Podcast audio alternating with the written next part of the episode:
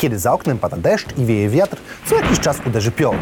My siedzimy wtedy przy swoim komputerze w poczuciu bezpieczeństwa. Jednak czy na pewno słusznie? Zanim jednak przejdziemy do samego clue odcinka, muszę wytłumaczyć, co doprowadza do powstania tak zwanego pioruna. W dużym uproszczeniu można powiedzieć, że chmura jest taką baterią, gdzie na górze jest plus, a na dole minus.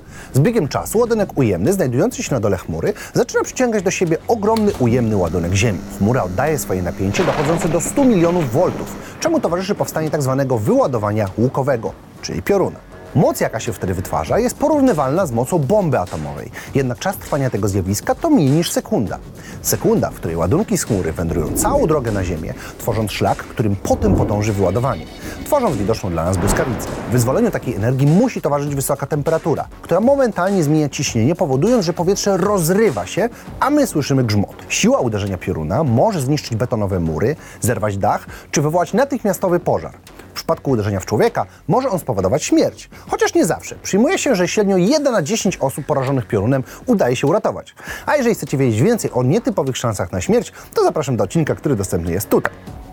Nieprawdą jest, że piorun zawsze uderza w najwyżej położony obiekt. Owszem, metalowe elementy budynków wyniesione poza szczyt konstrukcji mają dobrą przewodność elektryczną, a to sprzyja przyciąganiu piorunów, jednak nie zawsze ładunki przenoszą się przez najwyżej położony punkt. Jako przykład podać można burzę, jaką w ostatnie lato nawiedziła województwo zachodniopomorskie. W centrum jednej z miejscowości stoi stary kościół z dzwonnicą jako najwyższy obiekt we wsi. Obok niego drzewo, również wysokie.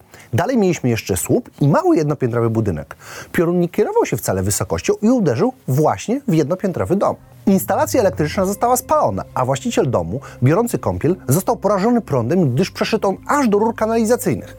Podobnych przypadków, kiedy piorun uderzył po prostu w przypadkowy obiekt, jest masa i na dobrą sprawę nie sposób odgadnąć, co stanie się celem tego żywiołu. Skoro pioruny są tak niebezpieczne, to czy możemy się przed nimi skutecznie ochronić?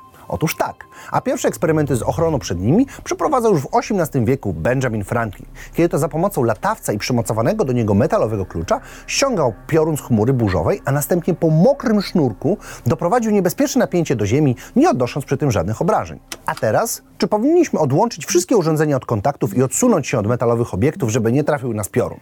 Odpowiedź to nie. Jak to wygląda w praktyce? Spójrzmy na typowy dla polskiego krajobrazu blok mieszkalny. Na jego płaskim dachu umieszcza się wolno stojące maszty, zwane też iglicami lub z wodami, o wysokości do kilku metrów. Każdy taki maszt jest podłączony do przewodów odprowadzających, czyli do stalowych drutów, znanym nam jako piorunochrony. W ziemi taki drut jest połączony z zakopanym na kilka metrów w głąb gruntu stalowym prętem.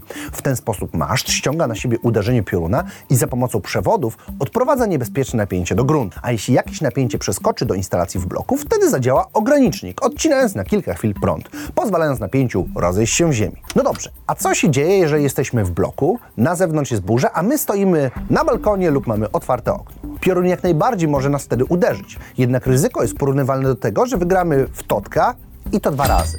Oczywiście możemy zwiększyć swoje szanse, na przykład dotykając piorunochronu, czy w ogóle go nie instalując. Ale co z tym otwartym oknem? Czy piorun może wpaść nam do mieszkania?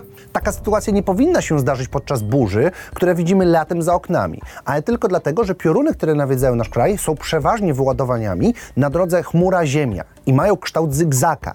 Taki piorun szuka punktu styku z gruntem i my, siedzący na parapecie, jesteśmy dla niego stosunkowo nieatrakcyjni.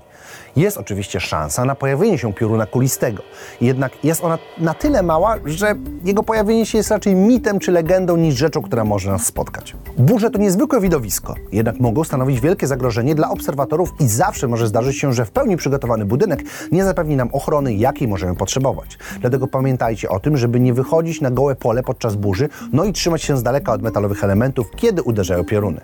Na dziś to tyle. Ja Wam bardzo serdecznie dziękuję za uwagę. Mam nadzieję, że e, Wam się podobało. Możecie zobaczyć odcinek, którego jeszcze nie widzieliście. Możecie też zobaczyć, posłuchać tego jako podcast oraz sprawdzajcie Instagrama. My widzimy się w każdy piątek. Cześć!